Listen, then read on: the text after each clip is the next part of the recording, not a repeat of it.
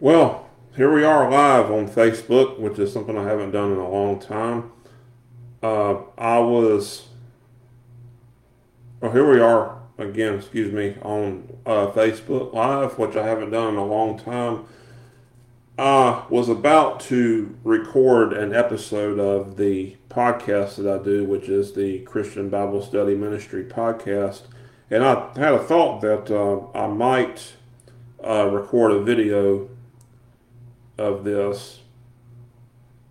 And uh, the subject is uh, from 1 Corinthians 5, and it's about holiness. And it's a subject that uh, I don't think you can overstate any in the Bible because the Bible has a lot to say about holiness. And we are going to deal with some stuff that a lot of people might find uncomfortable, um, but that is what's in the Bible. It's you know a lot of things in the Bible are not comfortable, and it is my intention here to show that what the Bible says is you know as far as holiness is meant to be practiced in love, uh, you know, and in truth. So. Uh, we will read today from the fifth, excuse me, from the fifth chapter of First Corinthians. You know, Paul writes the church at Corinth, and he gives them a rebuke for tolerating uh, some heinous sin, you know, that was going on within the church. Uh, a man had taken his father's wife, and the church seemed to think nothing of it. The church had a real problem with people turning a blind eye to sin. And we, and here we will see Paul tell them to get their act together. And so we will read from chapter 5.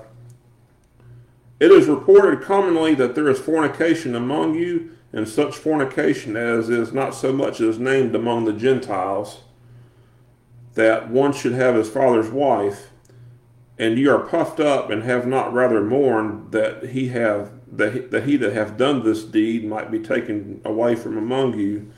Um, it was in fact quite an issue. We see quite an issue. Paul scolded them harshly by telling them that what was happening was not even named among the Gentiles. Uh, their attitude was uh, so lax towards sin that you know that they overlooked this man's sin. And Paul said they were puffed up. It's like it, they didn't think anything of it or think much of it. Verses three through five. For I verily, as absent in body but present in spirit, have judged already, as though I were present, concerning him that hath so done this deed in the name of our Lord Jesus Christ, when ye are gathered together in my spirit with the power of our Lord Jesus Christ, to deliver such an one unto Satan for the destruction of the flesh, that the spirit may be saved in the day of the Lord Jesus. Uh, you know, Paul told them under the authority of Christ to put the man out to hand him over to Satan that is, you know, it, this is an interesting point. It's a very interesting point. The hope for the man was that his flesh would be destroyed and that his spirit may be saved, uh, you know, in the day of the Lord, in the day of the Lord Jesus. Excuse me. Uh, I believe that we should understand this to mean the day on which Christ will judge the saints, that is, his church, to determine rewards. This is called the Bema judgment. You know, Bema is a Greek word for a platform of sorts that the uh, that a judge of an athletic competition would sit at, and he would judge the athletes based on their performance. And uh, it's something that uh, I think a lot of Christians have a misunderstanding of. They think that uh, the reward is eternal life, but there's a difference between and it uh, there's a difference between a reward and a gift. the Bible tells us repeatedly that eternal life is a gift. It's a free gift. So your reward is based on a, it's basically it's based on your performance as a Christian. You know, what have you done with your Christian life? What were your motives for uh, doing these things? You know, that will determine uh, your reward that Christ will give to you. And it's honestly a subject that is uh, for a, a whole other uh, sermon. So, verses 6 through 7. Your, glor- uh, your glorying is not good. Know ye not that a little leaven leaveneth the whole lump?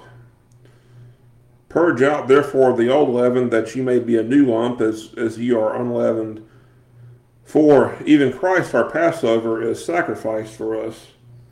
Uh, you know, the church had the attitude that it didn't matter what they did because they had liberty. You know, they thought that uh, they were not under the law anymore, I guess. So they felt that uh, whatever they did, it was allowed or allowable under the new covenant. And but this is something that Paul had told them was not true. Paul tells them that this is wrong and to purge the leaven out of them to preserve the whole. This is what Christ died for. Christ died so that we could have holiness and to strive to be more like Him. He did not die so that we may go sin, uh, you know, so that we may have liberty to sin. He did not die for that. We have liberty as Christians, but we are to exercise that liberty uh, within the constraints of holiness that He has given us in His Word. we'll go to verses 8 through 9. Therefore, let us keep the feast not with old leaven, neither with the leaven of malice and wickedness, but with the unleavened bread of sincerity and truth the statement, you know, this statement speaks of the motive with which things should be spoken. Uh, you know, we not we're not supposed to go beat people over the head with the Bible. I'm sure I've been, I know I've been guilty of that before. That doesn't uh, do much good for the kingdom of God. You know, when you're beating somebody over the head, especially you know if they're not a Christian, they're not going to want to listen to you uh, because they uh, your tone would come across as not a loving one, probably if you're doing that. Uh, so, again, this statement speaks of the motive with which the things, you know, with which things should be spoken.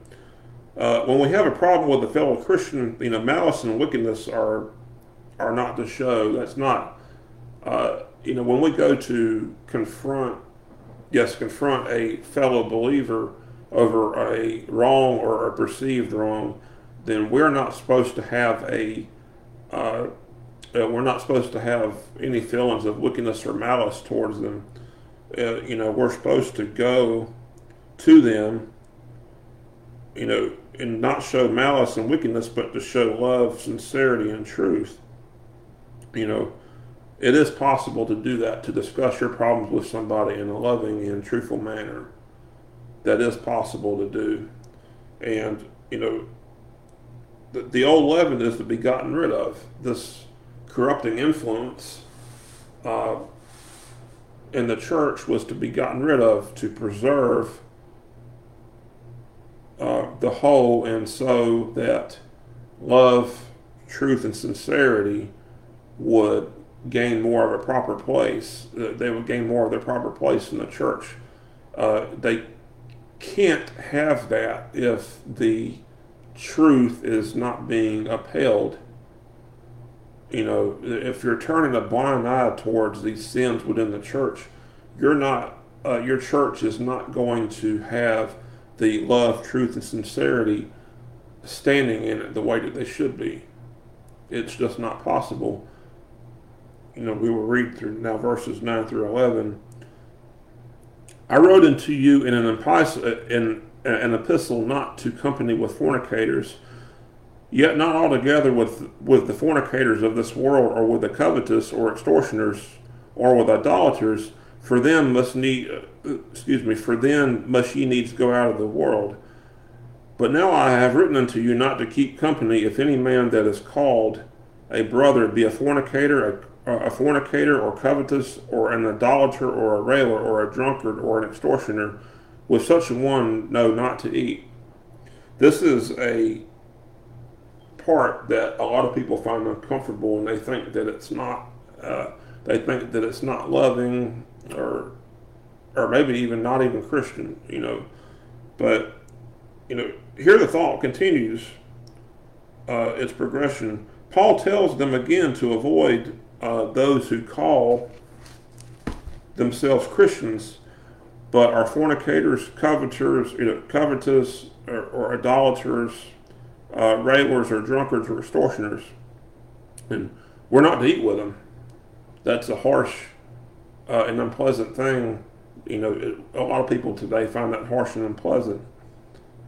You know, but it, it is what the Bible says to do in that case. And here we have it. Uh, we are not, you know, we're not to eat with them. The unbelieving world, you know, you know, we must, you know, basically we must get out of this world in order to avoid the unbelieving world, all these things that are in the unbelieving world. So, but again, we are to avoid brethren who behave in such a way. Again, people will object and they'll say that's not it's not loving, you know, but in fact it is. It is the loving thing to do. It is an act of love for the church and for the offender. Uh, this discipline is most necessary, or else Paul would not have uh, written this. Verses 12 through 13. For what I for what have I to do to judge them also that are without? Do not ye judge them that are within, but them that are without God judgeth. Therefore put away from among yourselves the, that wicked person you know, we don't judge the unbelieving world for that. You know, that's God's job. Uh, the unbelieving world is already under His judgment. You know, the Bible tells that uh, tells us that in the book of John. You know, it's something along the lines of whoever doesn't believe, the wrath of God abides on him.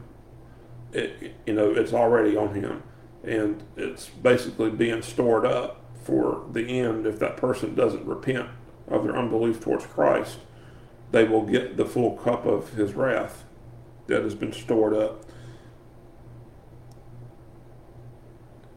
His judgment is what they will get. You know, we do, however, judge those within because they call themselves Christians.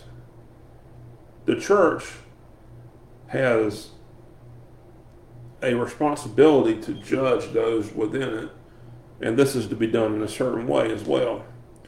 You know, we're accountable to each other. You know, you don't go up and beat you know beat someone in the head with the Bible. You know, for if you think they're doing something wrong that is going to bring disgrace to the church, you know, you don't go beat them in the head with the Bible. You know, you go to them and talk with them about it, or you know, and if that doesn't work, you bring somebody else. That doesn't work, then it goes before the church, and if necessary, the church uh, can and should uh, excommunicate that person. And the hope in that case is to, you know, in excommunicating a person or kicking them out of the church, it's not a punishment per se. It's like a, you know, it is a disciplinary measure, and the whole idea. There's two whole. There's two really big ideas in this. Two motives. One is to preserve the integrity of the church, and so that the um, the reputation of the church would be maintained, and also that that person who is committing the sin, they would have the chance to stop what they're doing so that they wouldn't have to go before Christ and you know and be in that state.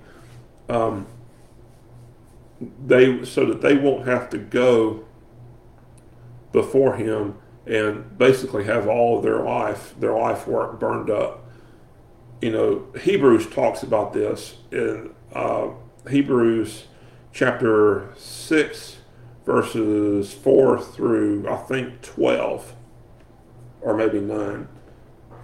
Well, actually, yeah, that thought does go through verse 12, but, uh, and it says, hey, if a person is, uh, you know, they're living their life in such a way that they're putting Christ to an open shame, you know, that they're going to be like the field that has brought forth the thorns and thistles.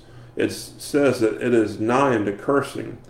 And so these people will be like the field that is burned. It says it is nigh unto cursing. They're not cursed. It is nigh unto cursing. And, you know, whereas the other field, the one that brings forth the good fruits and vegetables and things, you know, it receives blessing. And I've heard uh, J. Vernon McGee, the old time preacher, talk about this. You know, he says that, and he said that he wasn't sure if he was looking forward to going before Christ one day because he, according to him, Jesus was going to pick him apart. You know, not to judge his salvation, but to judge the quality of his work as a Christian. You know, everything is going to be looked at, and that's something that we all need to uh, take into great consideration you know, as to how we live our lives, the things we say, the things we watch, the things we do. And, you know, we're all going to have some moments, you know, some works in our life that are going to be burned. I know I have a whole share of them. You know, some stuff I don't even know about, I'm sure is going to be burned. You know, my hope is for myself to go before Christ and have at least, you know, at least a couple of gold nuggets or something to show for my life, you know or a crown of some kind. That is what we're to strive for. And the whole purpose of church discipline, as you know, like what we've just read about here, is to help uh, somebody get to that point. You know, is to help avoid them, is to help them to avoid having all their works burned up like that. You know, the Bible says in Hebrews chapter 10, for somewhere around verses uh, in 26 through 31, you know, it's a raging fire. That, you know, you think about a field that's burned, you know, it's a raging fire.